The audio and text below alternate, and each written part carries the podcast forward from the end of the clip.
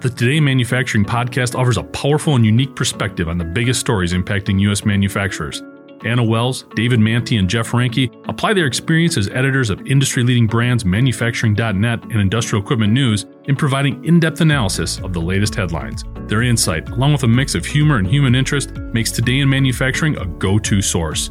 Keep pace with supply chain challenges, electric vehicle developments, labor struggles, robotics, and more by listening, downloading, and subscribing to the Today in Manufacturing podcast.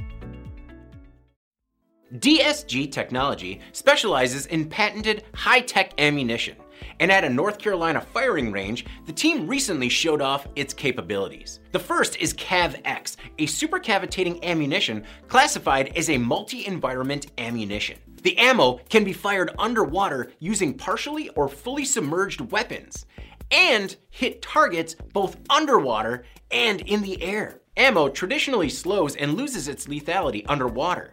CAV-X traveled through more than 55 feet of water and penetrated 2 centimeters of steel. Subsequent tests traveled through nearly 200 feet underwater.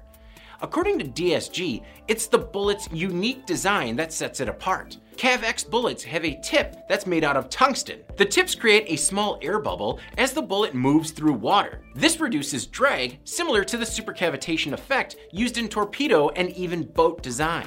According to an article from Defense One, US Special Operations Command has begun experimenting with these new bullets. In a recent demonstration, the company fired a CAV-X bullet from a Colt AR 15 through 13 blocks of ballistic gelatin. The achievement sets an unofficial world record for rounds traveling through gelatin, and according to Defense One, a normal bullet only goes through a couple of cubes.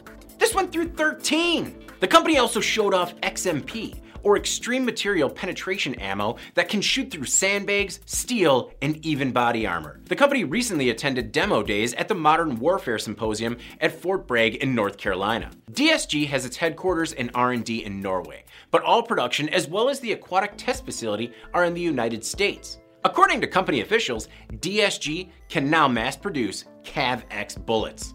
I'm David Mantey. This is IEN Now.